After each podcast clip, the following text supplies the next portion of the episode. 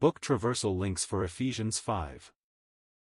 Clean Christians, 5 1 7. The city of Ephesus swarmed with iniquity of the vilest kind.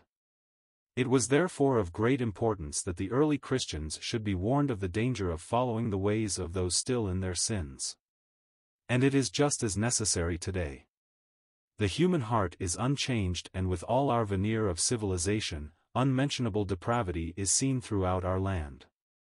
The wickedness of the world is enough to cause every Christian heart to shudder and realize the importance of living very close to the Lord Jesus Christ that we may be kept from these evil things. Notice that the basis of the Apostles' call to clean living is found in the closing words of Ephesians 4, As God for Christ's sake hath forgiven you. God thought enough of us to send his only begotten Son into the world to reconcile us to himself. He took our place and bore our shame. He endured the judgment due to our sins, because of this, let us walk now in such a way as to express the gratitude of our hearts for this great salvation. Be ye therefore followers of God, as dear children. The word rendered, followers, really means, imitators. Be ye therefore imitators of God. In what sense are we to imitate God? One thinks of a passage in the Old Testament where God commanded his people, that they put out of the camp, of Israel, every leper, that is, everyone who had any kind of an infectious disease. This was done not only for the safety of those who were not yet infected, but also to preserve the holiness commanded by the law, Ye shall be holy, for I the Lord your God am holy. And as in the legal dispensation all physical uncleanness was considered a curse, making the unclean person unfit for the holy presence of God, so today all sin of the flesh and spirit must be eliminated if we would walk in fellowship with the Holy One. We are called to imitate him in holiness of life, imitate him in purity of thought, and imitate him in cleanness of speech as his dear children in whom he takes pleasure. You parents know how there are times when your own children, much as you love them, cause you sorrow and grief if they walk in disobedience and bring dishonor to the family name. So it is with God's children. The least sin indulged in by his children grieves the Holy Spirit.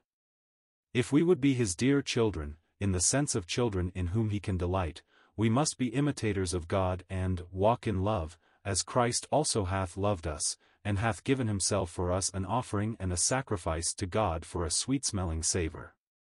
The reference in this verse is to the burnt offering described in Leviticus 1.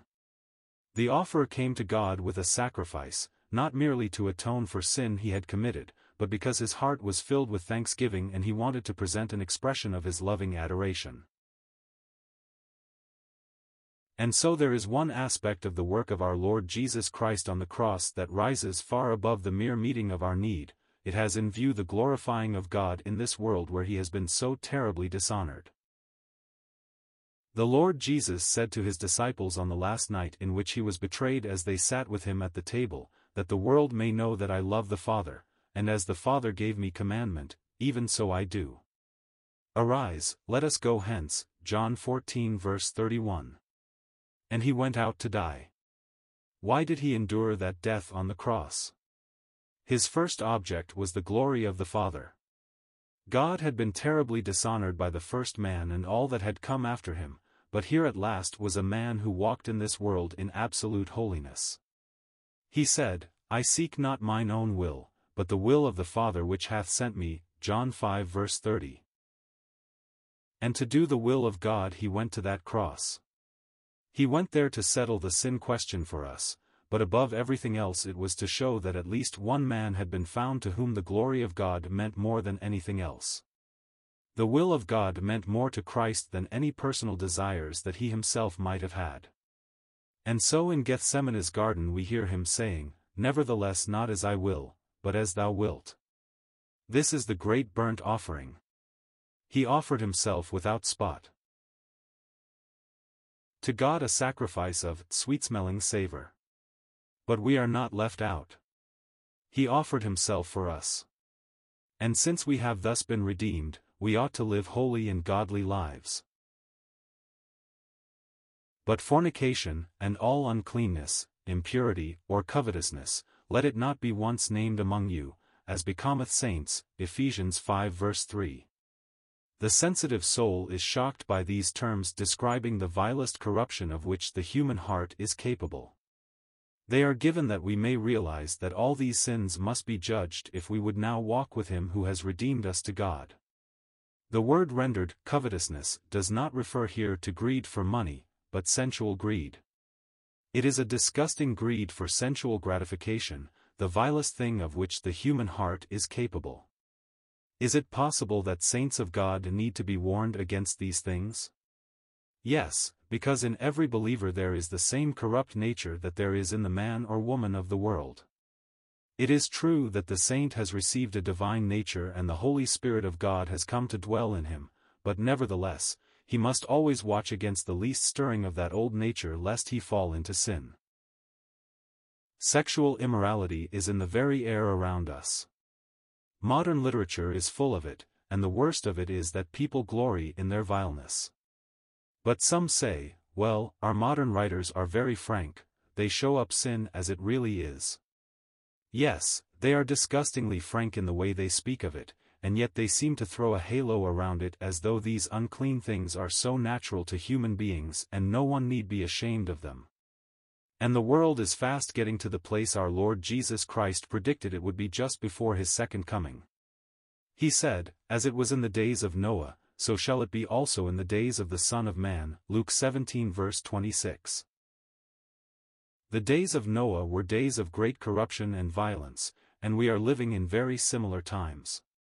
All of our boasted civilization has not changed the tendency of the human heart one iota, and the child of God is to guard against every evil tendency.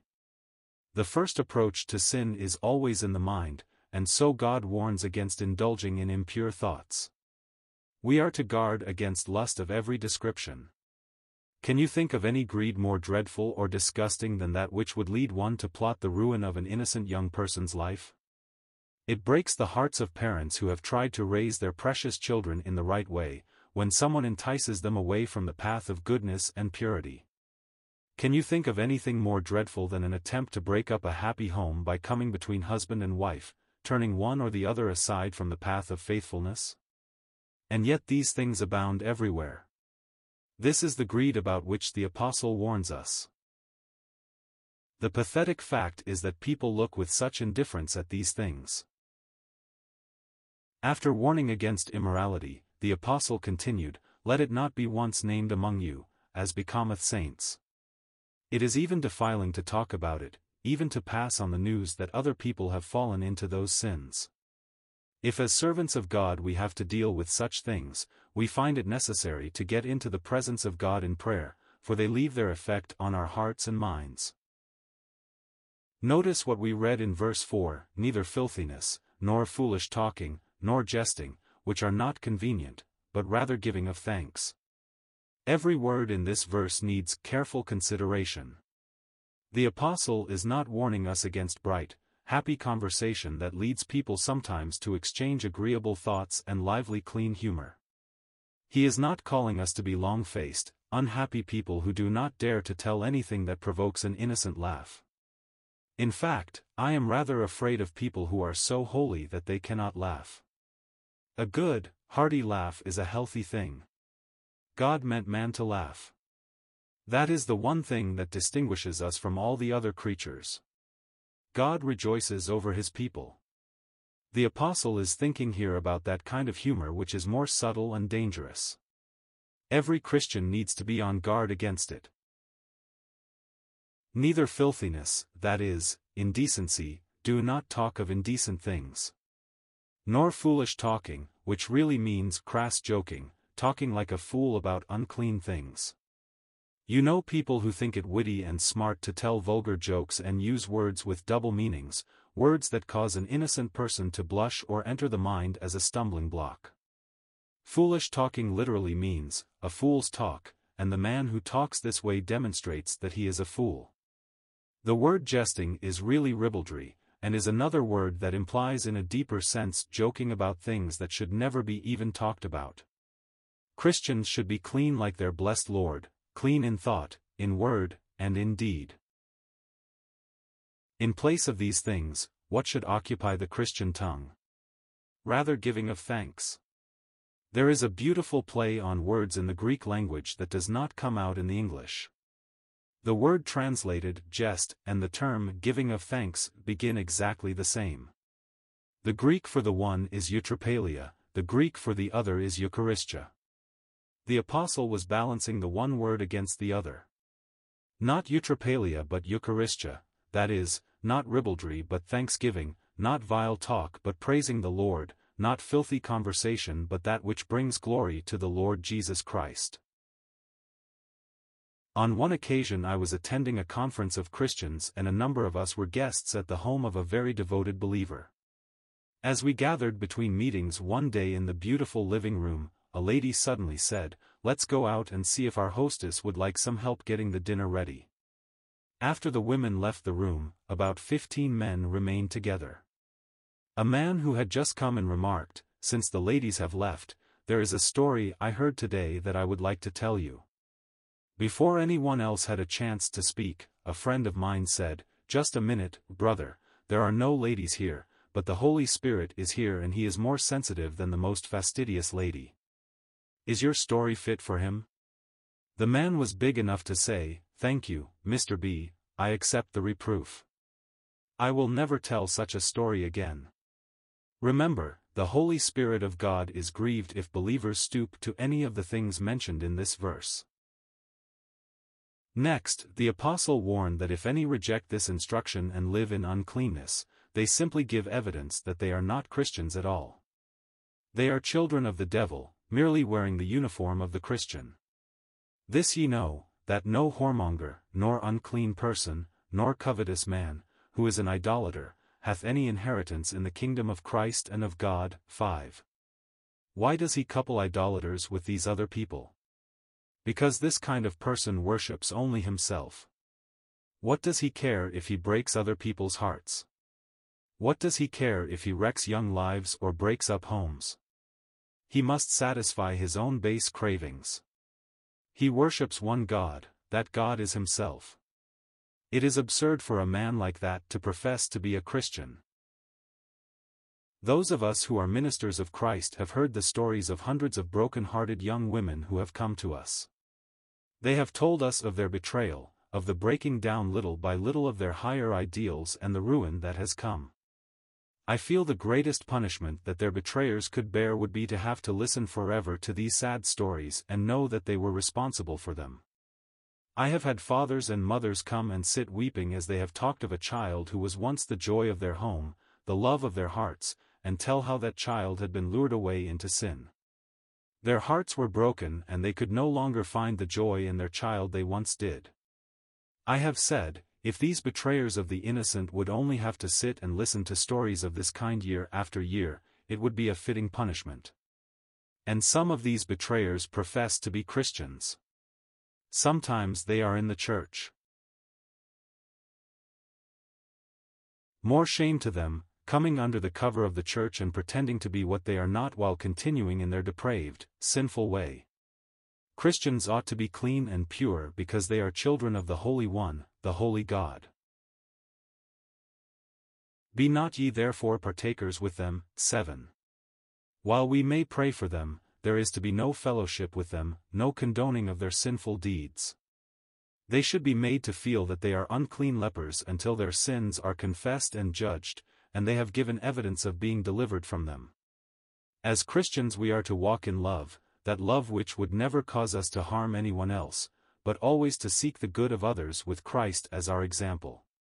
As Christ also hath loved us, and hath given himself for us an offering and a sacrifice to God for a sweet-smelling savour. You may say, but what if some have fallen into such sins, is there no hope? No hope until the sin is judged, no hope until it is confessed. There is no hope until with sincere desire to be completely delivered from it they turn to Him who is the holy and the true, and cast themselves in repentance and faith on His atoning work.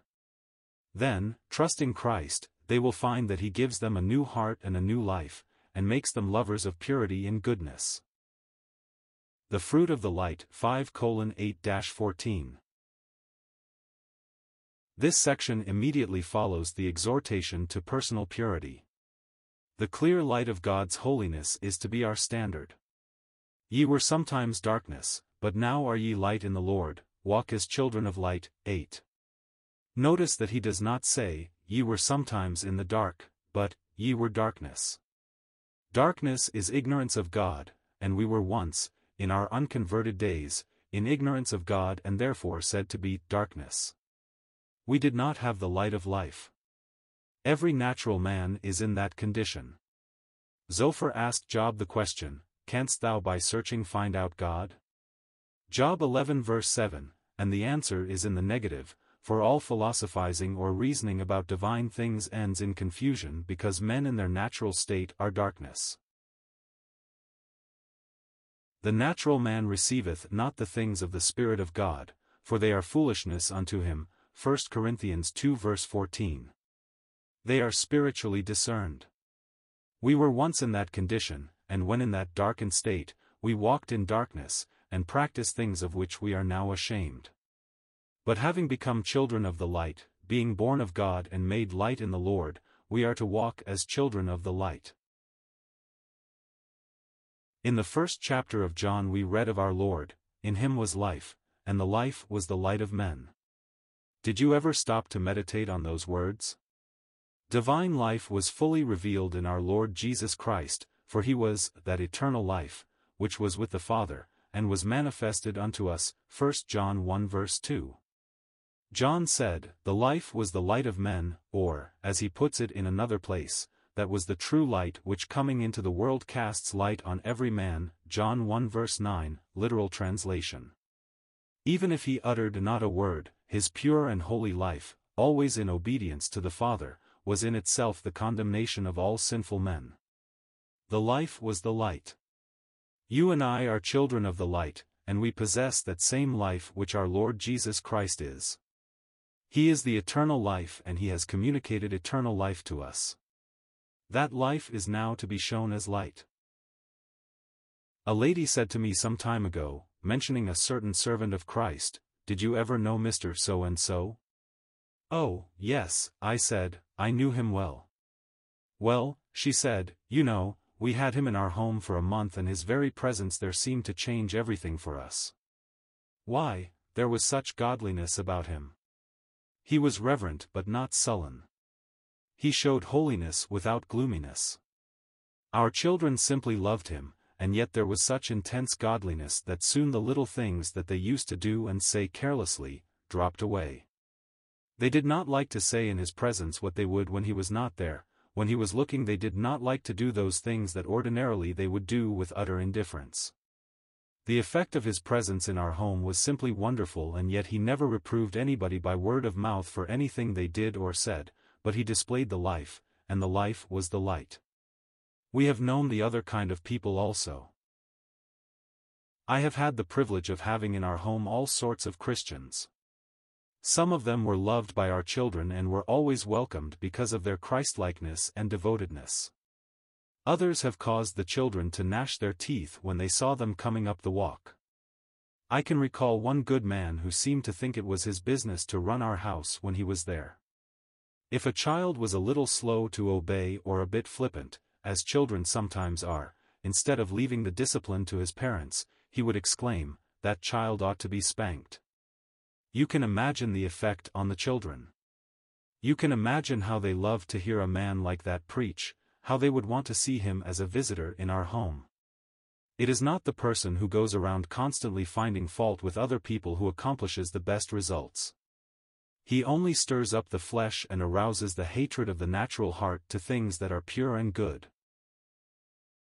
But the man who lives Christ, the woman who exhibits life eternal in the home, among friends, in the church, these are the people whose testimonies really count for God. The life is the light. You remember how the Apostle Peter emphasized the purity of life when he addressed wives who have unconverted husbands. He said to them in 1 Peter 3 verses 1 to 4. Likewise, ye wives, be in subjection to your own husbands, that, if any obey not the word, they also may without the word be won by the conversation of the wives, while they behold your chaste conversation coupled with fear. Whose adorning let it not be that outward adorning of plaiting the hair, and of wearing of gold, or of putting on of apparel, but let it be the hidden man of the heart, in that which is not corruptible, even the ornament of a meek and quiet spirit, which is in the sight of God of great price. I wonder if women these days have ever noticed this passage.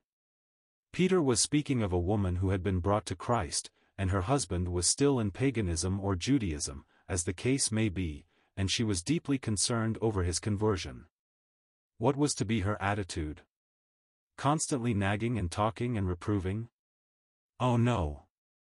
Her behavior is to be so sweet and Christlike and gracious that as he looks at her he will say, Well, my wife has something now she did not have before. She used to be so ready to speak up and talk back, and now she is so sweet and gracious. I wonder what it is that she now possesses that is so contrary to what characterized her by nature. If any obey not the word, they may also without the word be won. In the first clause the word is the word of God that is meant. In the second instance it means verbal nagging. The verse might be paraphrased thus, Likewise, ye wives, be in subjection to your own husbands, that if any obey not the word of God they also may without nagging be won by the good behavior of the wives. And the same principle applies to every one of us. It is not merely something for women to consider. We men are also called on to live the truth we profess, not by constantly finding fault with people, not by criticizing and trying to set everybody and everything right by the words of our mouths, but by manifesting the life of Christ, the purity of Christ, the love of Christ in our lives. This is what Paul meant when he wrote, Walk as children of light. For the fruit of the light, in the King James Version it is, the fruit of the Spirit, but several other translations read, light, is in all goodness and righteousness and truth, Ephesians 5 verse 9. Here then are the graces that should characterize those who are children of light. It is not enough to profess to believe on the Lord Jesus Christ, to submit to Christian baptism, to take communion at the Lord's table, to be members of some Christian assembly or congregation, but we are required to show the fruit of the light in our lives. Where there is life there is fruit.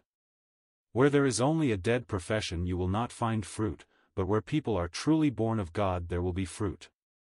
By their fruits ye shall know them. Even a child is known by his doings, whether his work be pure, and whether it be right, Proverbs 20 verse 11. Children who have made a profession for Christ are responsible to produce the fruit of the light, and if they act in a wilful or wayward manner they should immediately go to the Lord and confess it. Their lives should be different from the lives of other children who have not yet accepted Christ. Whether young or old we are to manifest the fruit of the light. What is this fruit of the light? For the fruit of the light is in all goodness, the word literally means benevolence, kindly consideration for other people. If you are really born of God, you possess a new and divine nature, you will follow the footsteps of the Lord Jesus Christ, and of him we read, The Son of Man came not to be ministered unto, but to minister, and to give his life a ransom for many. Matthew 20 verse 28. He laid down his life for us, and we ought to lay down our lives for the brethren, 1 John 3 verse 16. We ought. That is a word that speaks of duty. To lay down our lives for the brethren, that is the opposite of selfishness. The world says, number one first, but we are called by God to be considerate of others first. Someone has well said that heavenly grammar is different from worldly grammar. In ordinary linguistic form the three persons are, first person, forward slash, second person, you, third person, he or she. But in Christianity it is, first person, he or she. Second person. You, and third person, I. In Christianity I come in last, I am not to put myself first. When I am thinking of comforts, I am to think of others first. But how different it is with many of us. We are content if we do a little from time to time to alleviate the suffering of others, whereas we are called to live for Christ daily and to manifest the goodness of the light continually. And then in the second place, the fruit of the light is in all, righteousness. Righteousness is simply doing right. What an amazing exemplification of the unrighteousness of the human heart we have seen within the last few years. Trusted officials in banks, big businessmen who were respected and thought to be absolutely reliable, have in many instances proven to be unrighteous men handling other people's money dishonestly, unfaithful to their trust. What a lot of suicides have followed our bank failures. How fast our penitentiaries are filling up with men who a short while ago were considered dependable. Yet our modern theologians are still dreaming that human nature is not corrupt, and that every fall is a fall upward. A friend of mine riding on the streetcar handed the conductor a gospel tract. When the conductor's busy time was over, he walked down the aisle of the car to my friend and said, You handed me this? Yes. Why did you give it to me? I have no interest in these things. But that is a gospel message. I don't need the gospel. It is for sinners, but I don't believe in sin, and I don't believe that man is a fallen creature. That is peculiar, my friend said. Why have you that machine at the door of the car? Oh, that is to count the money. But why do they need it for men like you in whom there is no sin? Theologians can talk about an improved race and a sinless race and deny the fall of man, but businessmen know differently. The rule today is, do not trust anyone until he proves that he is not a cheat. Christian, be careful about attempting to witness for Christ by word of mouth if you are not displaying the fruit of the light in your life. Be sure that behind your testimony there is a righteous life. Finally, the fruit of the light is in all truth. Righteousness has to do with your actions towards others. Truth has to do with your own inward sincerity. Thou desirest truth in the inward parts, and in the hidden part thou shalt make me to know wisdom. Psalm 51 verse 6. Years ago when I was a young Salvation Army officer, on one occasion our colonel came to address us. Quite a group had come in from all over the state for an officer's council. I have never forgotten through all these years the faithful words of the colonel. He said, Now remember, friends, people will forgive you if you are not educated, they will forgive you if your culture is not up to the highest standards, if you are not eloquent, if you cannot sing beautifully. But they will never forgive you if they find out that you are not sincere, that you are pretending to be what you are not. When Christ dwells in us, we will be real, we will be genuine in our dealings with God and with men. Proving what is acceptable unto the Lord. In other words, testing what is acceptable unto the Lord. We should not be so ready to compromise and say, I think this is all right, I do not see any harm in that, and run off to do as we will. Our first thought should be, I am a Christian and the Holy Spirit of God is living in me. Is this what Christ would have me do? Will this bring glory to my Lord? If I say this, if I do that, if I go here, will I really be honoring my Savior? In that way we test what is acceptable unto the Lord. Then we are admonished to have no fellowship with the unfruitful works of darkness, but rather reprove them. 11. As we have already seen, we prove our faith by the lives we live. The Christian cannot expect to be kept from contamination by sin and evil if he continues in fellowship with iniquity. You might as well expect a child to play in the filth and grime of the streets and not get dirty, as to expect a Christian to go on in fellowship with sin and not be affected by it. This verse together with many others have exercised my own conscience through the years and kept me from a great many associations into which I would otherwise naturally have gone. When years ago I considered joining certain secret societies and lodges, the question at once arose, are they composed of born-again people? If I do join them, will I be having fellowship with the unfruitful works of darkness? Will I be walking in the path laid down for me by Christ? For the Lord has said, Come out from among them, and be ye separate, and touch not the unclean thing, and I will receive you, and will be a father unto you, and ye shall be my sons and daughters. 2 Corinthians 6 verses 17 to 18. That scripture kept me out of many questionable circles. But I have gained immensely, for the time I would have spent in some of those associations I have been permitted to spend with the people of God or over the Word of God. Do not be afraid that you will ever lose by obedience to God's holy Word. The strength of the Christian is in his separation from the world and his devotion to Christ.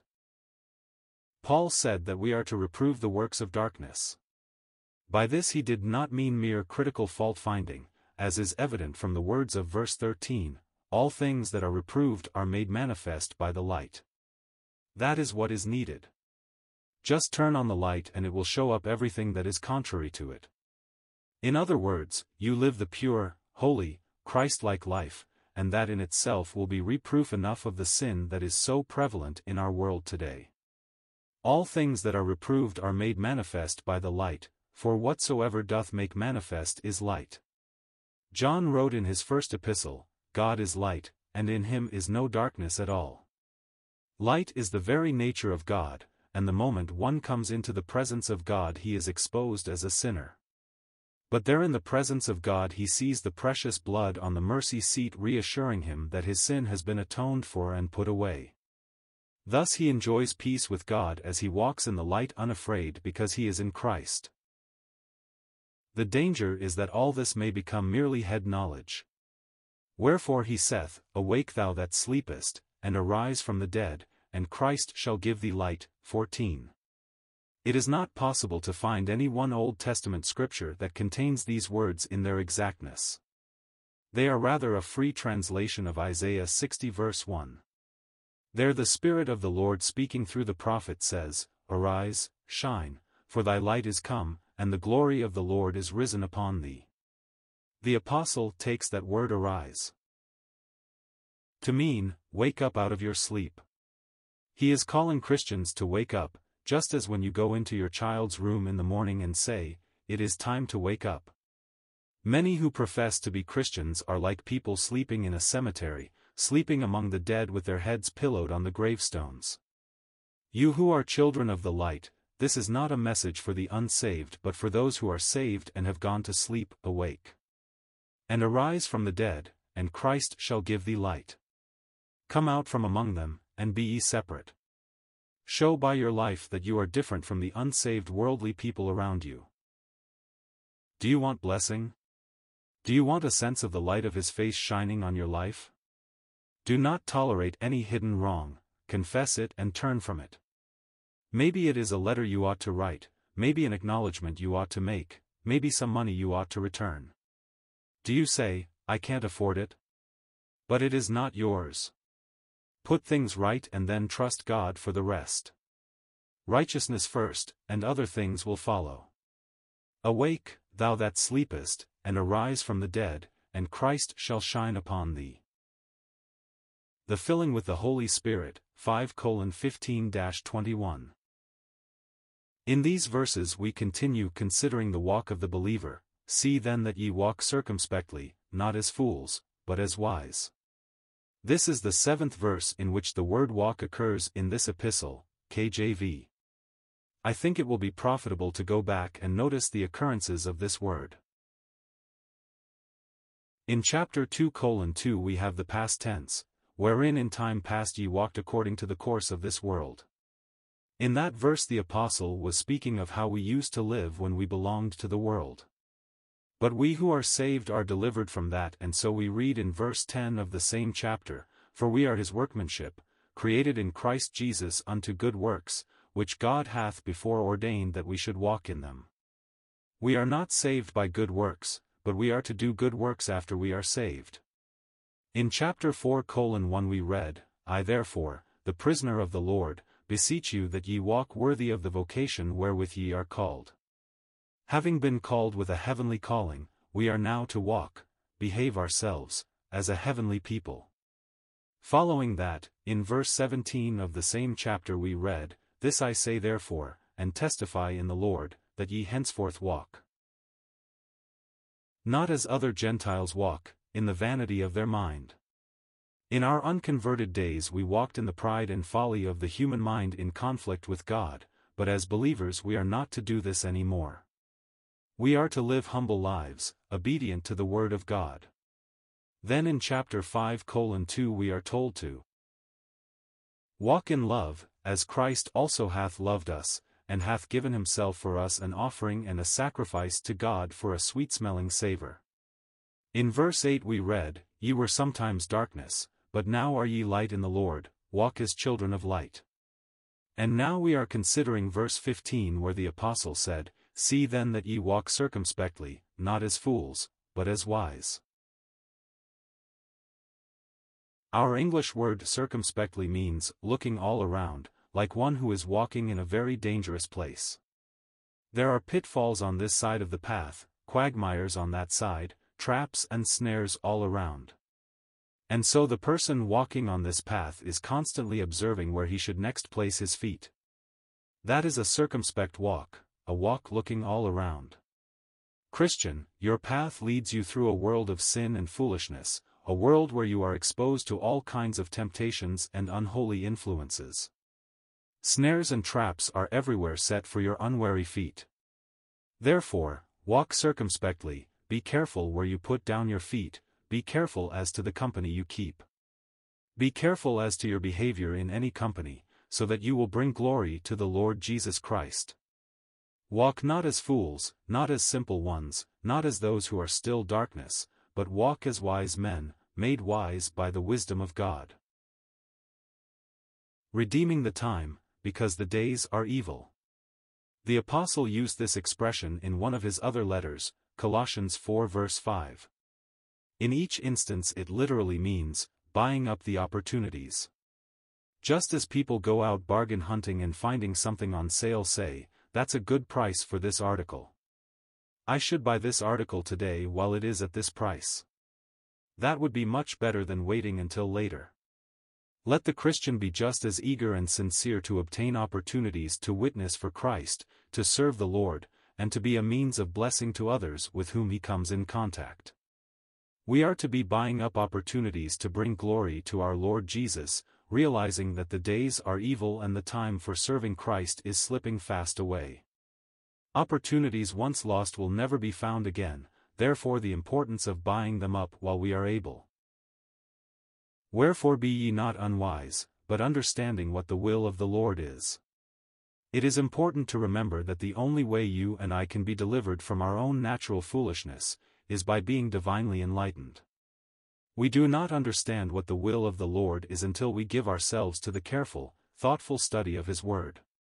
Years ago I often stopped in the middle of a discourse and asked everyone in my audience who had read the Bible through once to raise his hand. The last time I did that I was so ashamed that I made up my mind never to do it again. I had an audience of 500 people, all of whom professed to be Christians, and when I put that question to them, only two raised their hands, and I was ashamed to have the devil see it. It seems that Christians do not value their Bible very much anymore. I am reminded of something that occurred in Chicago. There was an open religious forum downtown. Clarence Darrow was there to represent the atheists, another person represented Protestantism, another Roman Catholicism, and another, Judaism. The Catholic got up and told why he was a Catholic, the Protestant got up and told why he was a Protestant, the Jew why he was a Jew. Then Clarence Darrow, the atheist, got up to speak, and he said, Gentlemen, I have been very much interested in one thing. I notice Protestant, Catholic, nor Jew ever referred to the Bible. Evidently they no longer value that so-called holy book as they used to do. And then he went on to declare that he was an atheist because he had no use for the book that they never even mentioned. What a pitiable thing that professed Christians should attempt to tell why they were Catholic or Protestant and never once refer to the Bible. Oh, that you and I might be genuine Bible Christians. A friend of mine used to be called a walking Bible, and I thought, what a splendid description. If anybody ever came to him and said, Mr. So-and-so, what do you think about such and such a thing, he would say, let us see what God says about it, and out would come his Bible. Why, the man would say, I didn't know the Bible had an answer for that question. I never knew this friend to say, I think, but always, God's word says so and so. If you and I would be wise with the wisdom that comes from above, we need to search the scriptures. I like that little chorus. In my heart, in my heart, send a great revival, teach me how to watch and pray and to read my Bible. The pitiful thing is that a great number of Christians are so busy with other things that they have very little time to read their Bibles. Although engaged exclusively in Christian service now for 45 years, I do not dare come into the pulpit or begin my day's work without first going to the Word of God to gather fresh manna. If sometimes I am so hurried in the morning because of being out very late, or an urgent call comes and I rush out thoughtlessly without going to the book, I find myself thinking, what is the matter with me today? I feel so dried up and half-starved spiritually. Lamb in no condition to try to minister to other people.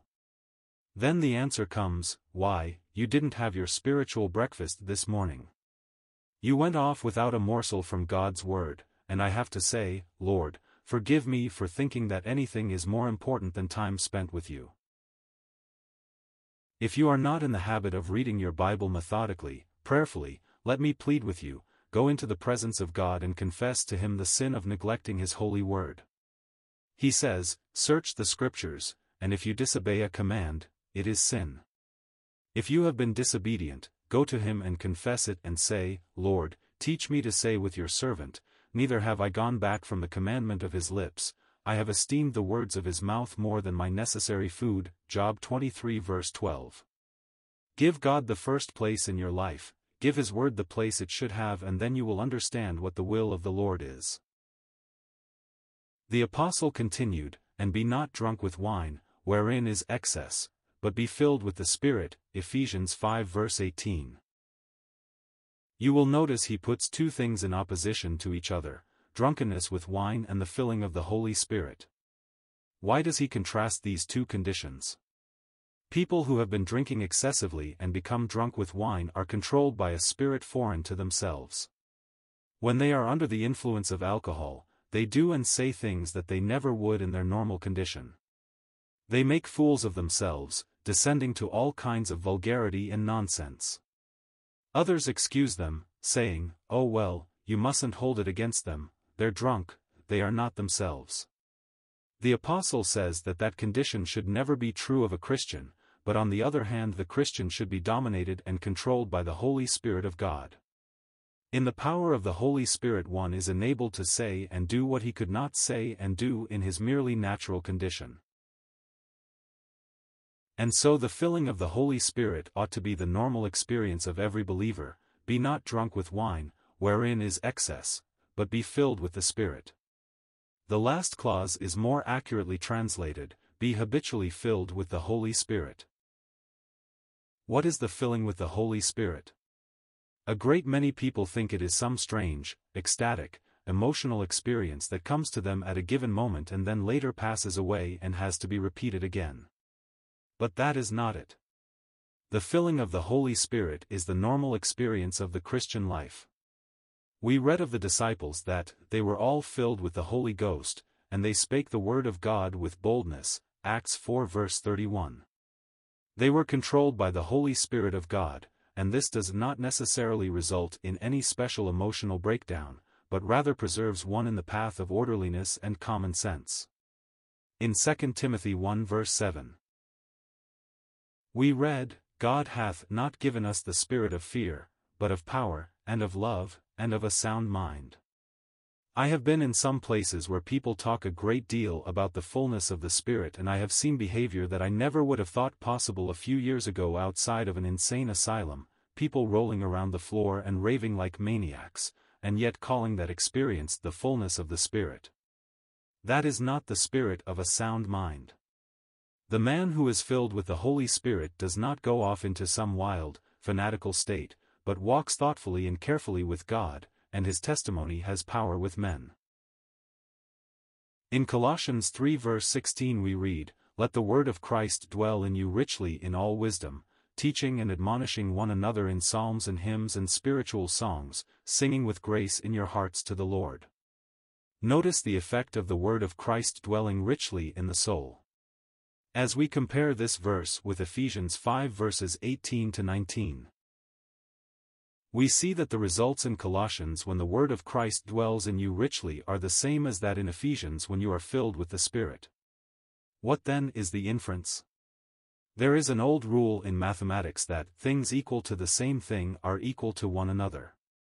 If to be filled with the Word is equal in result to being filled with the Spirit, then it should be clear that the Word-filled Christian is the Spirit-filled Christian.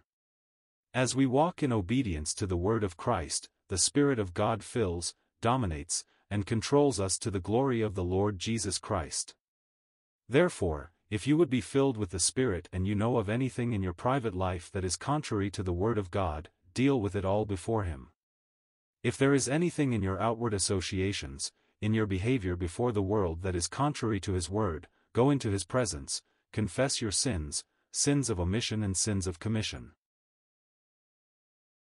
When everything has been uncovered and faced in His presence, dare to believe His promise, if we confess our sins, he is faithful and just to forgive us our sins, and to cleanse us from all unrighteousness. 1 John 1 verse 9. Ask for his grace to walk in obedience to his truth.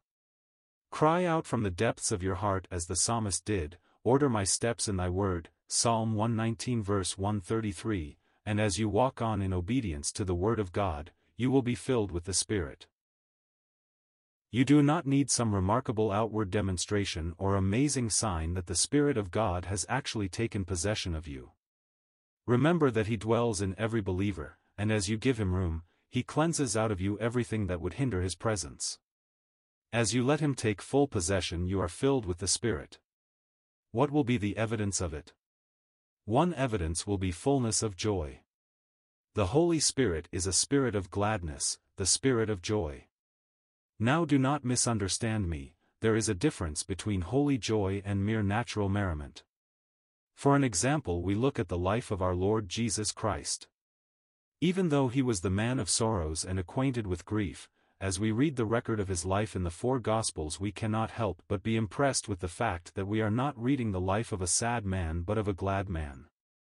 In that hour Jesus rejoiced in spirit, and said, I thank thee, O Father. Luke 10 verse 21. That joy was characteristic of our Lord. In spite of all the grief and sorrow that he bore he was joyful. But having said that, let me remind you that in these records you do not see depicted what the world calls a jolly man. His was no mere worldly merriment, but a deep-rooted gladness that was based on unbroken communion with the Father, and that is the joy that you and I should possess. The one who is filled with the Spirit will be a glad, joyous believer speaking to yourselves in psalms and hymns and spiritual songs, singing and making melody in your heart to the Lord. As we meet with one another, greeting each other in a glad, happy way, the praises of the Lord bubble up in our souls. Psalms were the vehicle of expression in the congregation of God in Bible times. The book of Psalms was the hymn book of the congregation of the Lord, and there are wonderful expressions there that suit every mood of the human heart. While we do not rise to the height of the Christian's privilege in the book of Psalms, yet we can find something to express every state and condition of our souls as we come into the presence of God. A hymn is an ascription of praise addressed directly to the deity. Holy, holy, holy. Lord God Almighty, slash early in the morning our songs shall rise to thee, Reginald Heber.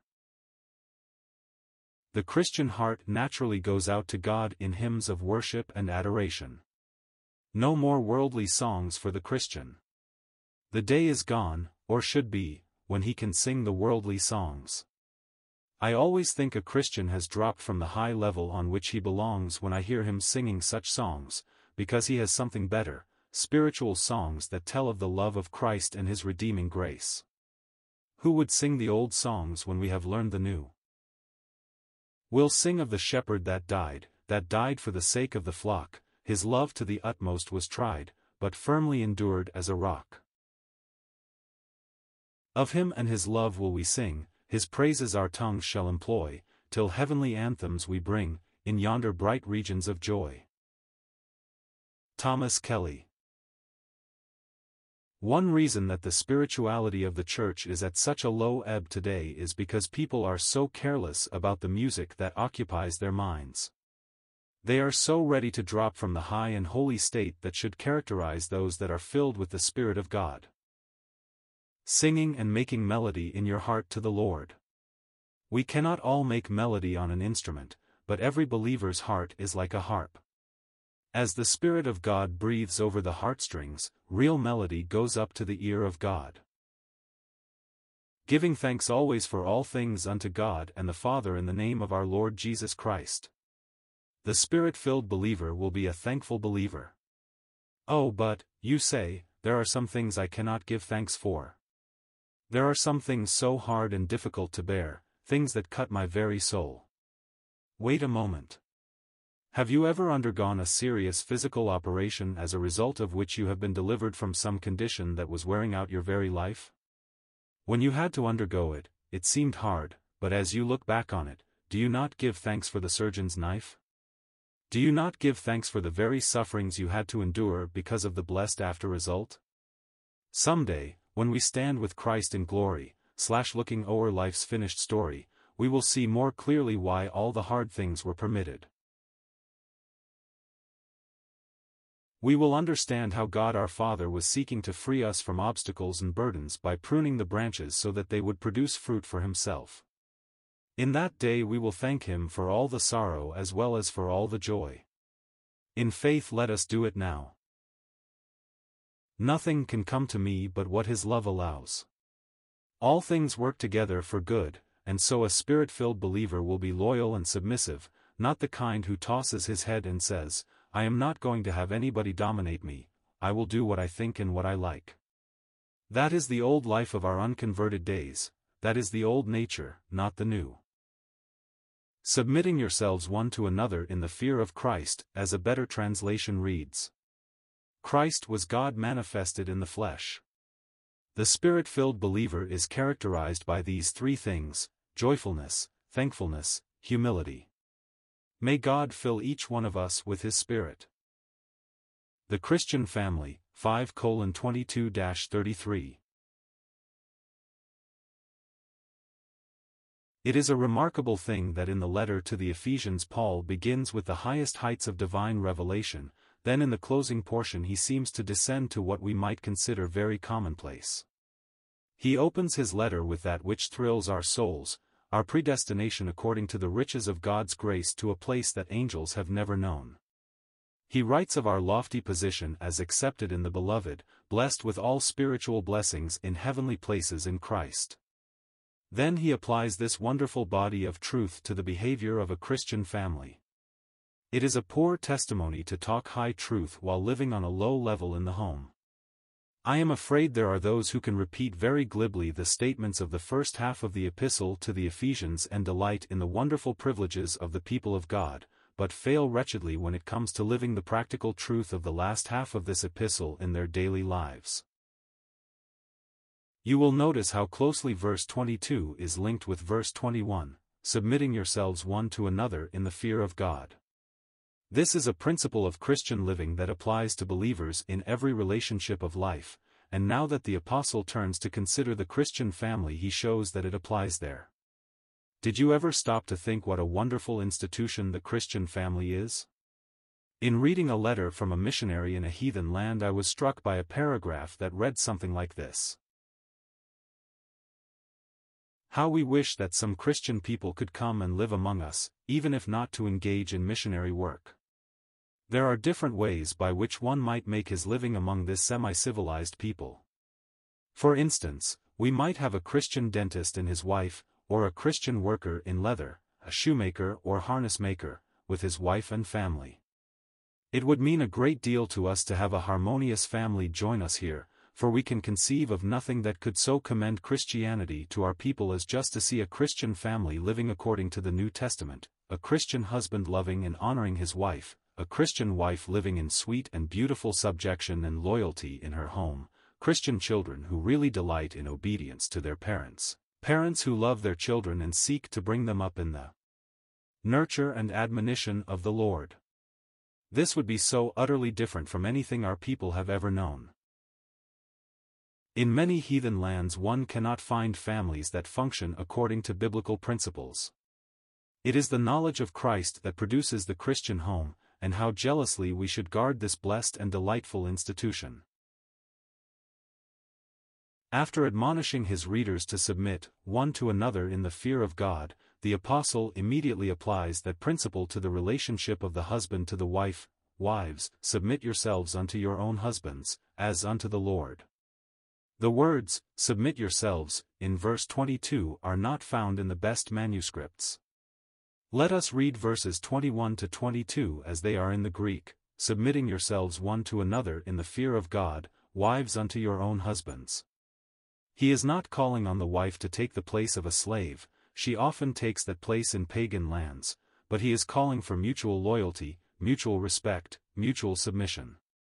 Pass over the intervening words to verse 25, Husbands, love your wives, even as Christ also loved the church, and gave himself for it. That is how the husbands submit themselves to the wives, so it is a mutual thing. That which makes the Christian home what it ought to be is this mutual loyalty, the one to the other, the wife to the husband, the husband to the wife. This is a marvelous principle when you think of it. For example, we see a young woman who has had her own way to a large extent, she has made her own way through the world. Or she may have come from a home where she has been carefully nurtured and cared for. One day she meets a man and her heart is moved to love him. She says, I could go to the ends of the world for him. I could keep house for him, care for our children, and submit to him. Or we see an independent bachelor who has made his own way in the world. He has supported himself and could do what he would with his money and time. But one day he meets a woman and is moved to love her. He says, I could work to support her even if it means I would have to change my life for her. I want to share my life with her. That is the Christian ideal. When the Spirit of God dwells in each heart, the relationship becomes a beautiful picture of the mutual relation of Christ and the Church.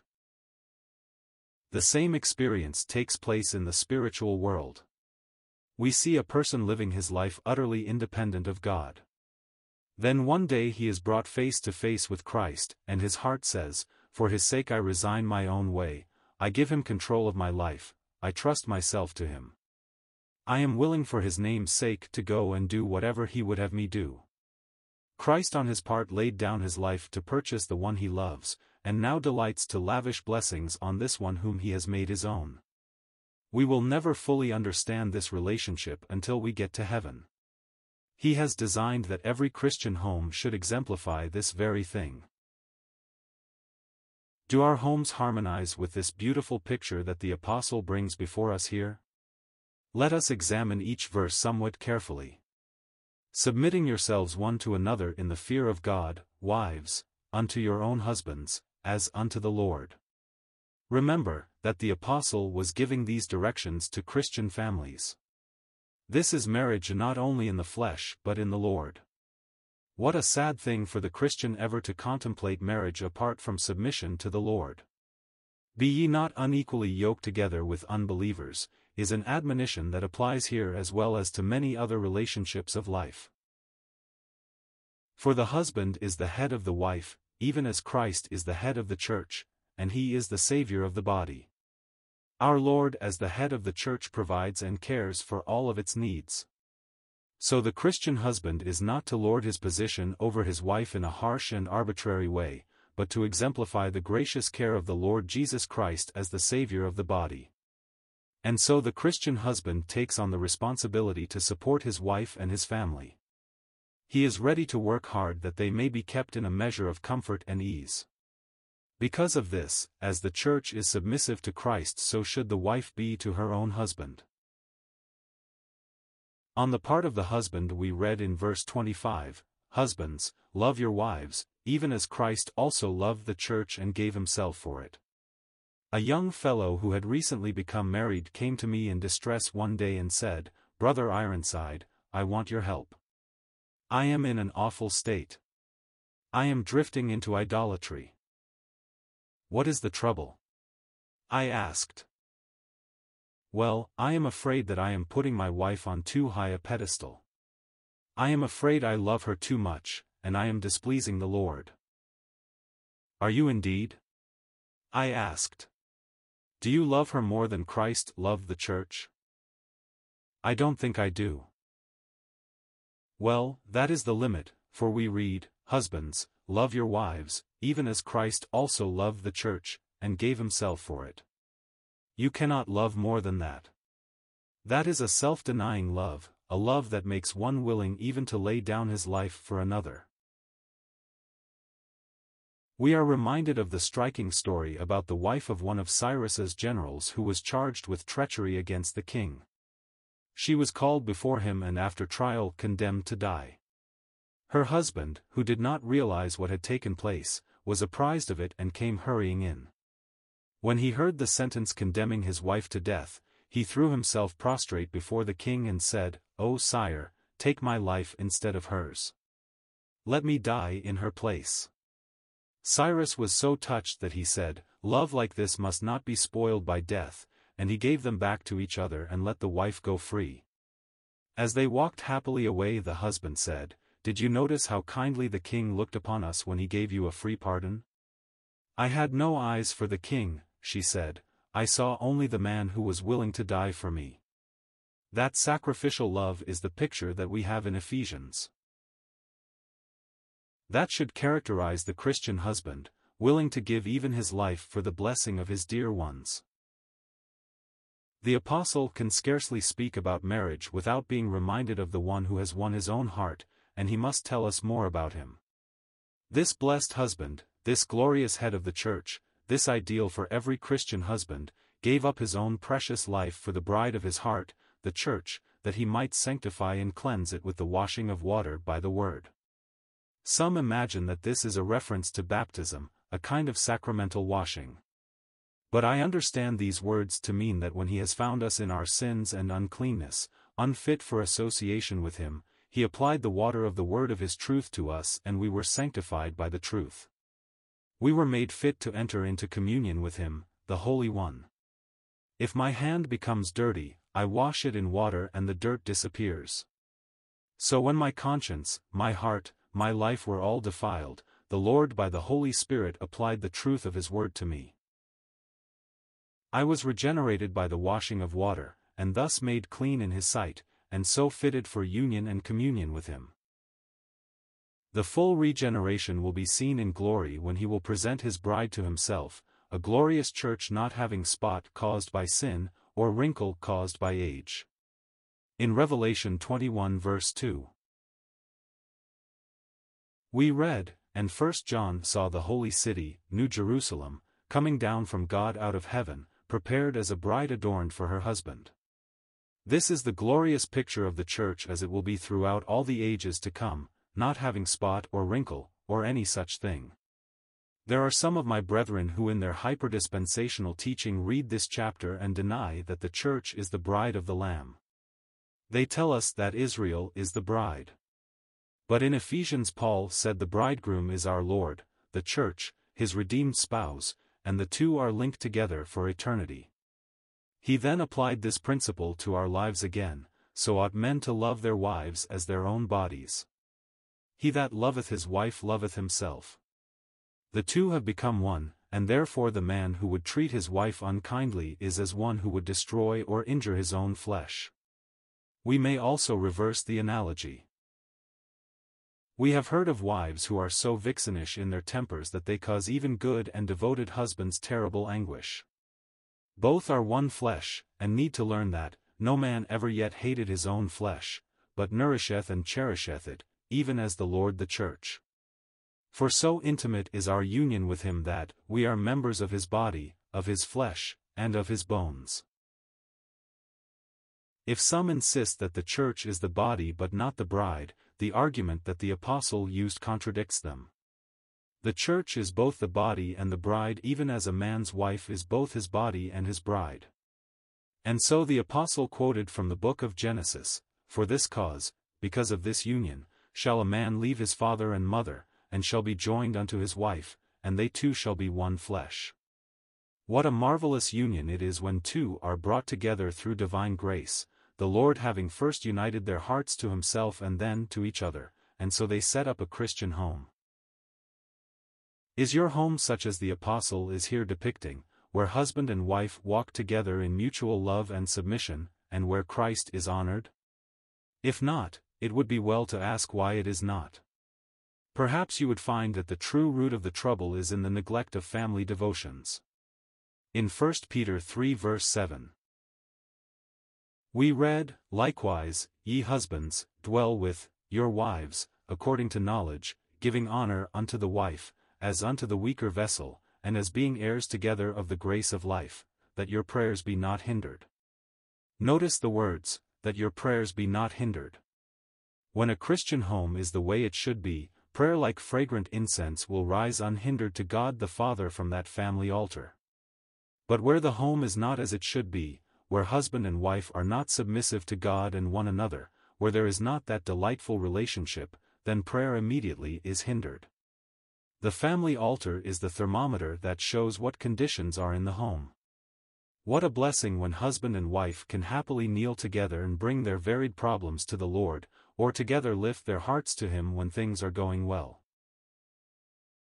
But when there is reserve on the part of either one or the other, you may know there is a storm in the offing, or something has already taken place hindering their fellowship and communion. If in your home time is not given for the family altar, see to it that not another day goes by until husband and wife read the word together and kneel together in the presence of God, commending one another and the children to the Lord. You will find it will make a great difference, and day by day anything that would hinder prayer can be judged at the family altar. In closing this section of Ephesians 5, the Apostle said, This is a great mystery. He has spoken again and again of mysteries in this epistle. In chapter 1 9 he said, having made known unto us the mystery of his will. In chapter 3 3-5 he said, By revelation he made known unto me the mystery, which in other ages was not made known unto the sons of men, as it is now revealed unto his holy apostles and prophets by the Spirit. And in this chapter he wrote, This is a great mystery. Here he was speaking of the mutual relationship of husband and wife. This relationship exemplifies the very mystery that he has been speaking of in the previous chapters, this is a great mystery, but I speak concerning Christ and the Church. There you have the mystery made clear, Christ as the husband, the Church as the wife, Christ as the head, the Church as the body. This is the marvelous mystery that was not made known in other ages, but has now been fully revealed in the pages of the New Testament. Of course we understand that the word mystery as used here never means something hard to comprehend. It is not mystery in the sense of being something mysterious and difficult to understand. It is rather a sacred secret that the human mind never would have figured out without divine revelation. In the Old Testament times nobody thought of this wonderful truth, the mystery of Christ and the Church, but it was revealed first to the Apostle Paul and then to others of the New Testament company. It is the great truth that you and I are called on to confess and acknowledge in this dispensation of the grace of God. We are not to be so carried away by the symbolic truth behind the marriage relation that we forget the obvious truth of the relationship between husband and wife. So the apostle drops again from the mystery itself to the commonplace things of life and says, Nevertheless let every one of you in particular so love his wife even as himself, and the wife see that she reverence her husband. There is to be mutual love, respect, and loyalty. The wife, while respecting her husband, is to serve in her particular capacity to make the Christian home what it ought to be. The husband, while loving his wife, is to take the responsibility of providing for the family as the acknowledged head of that home. Both are to act in the fear of God.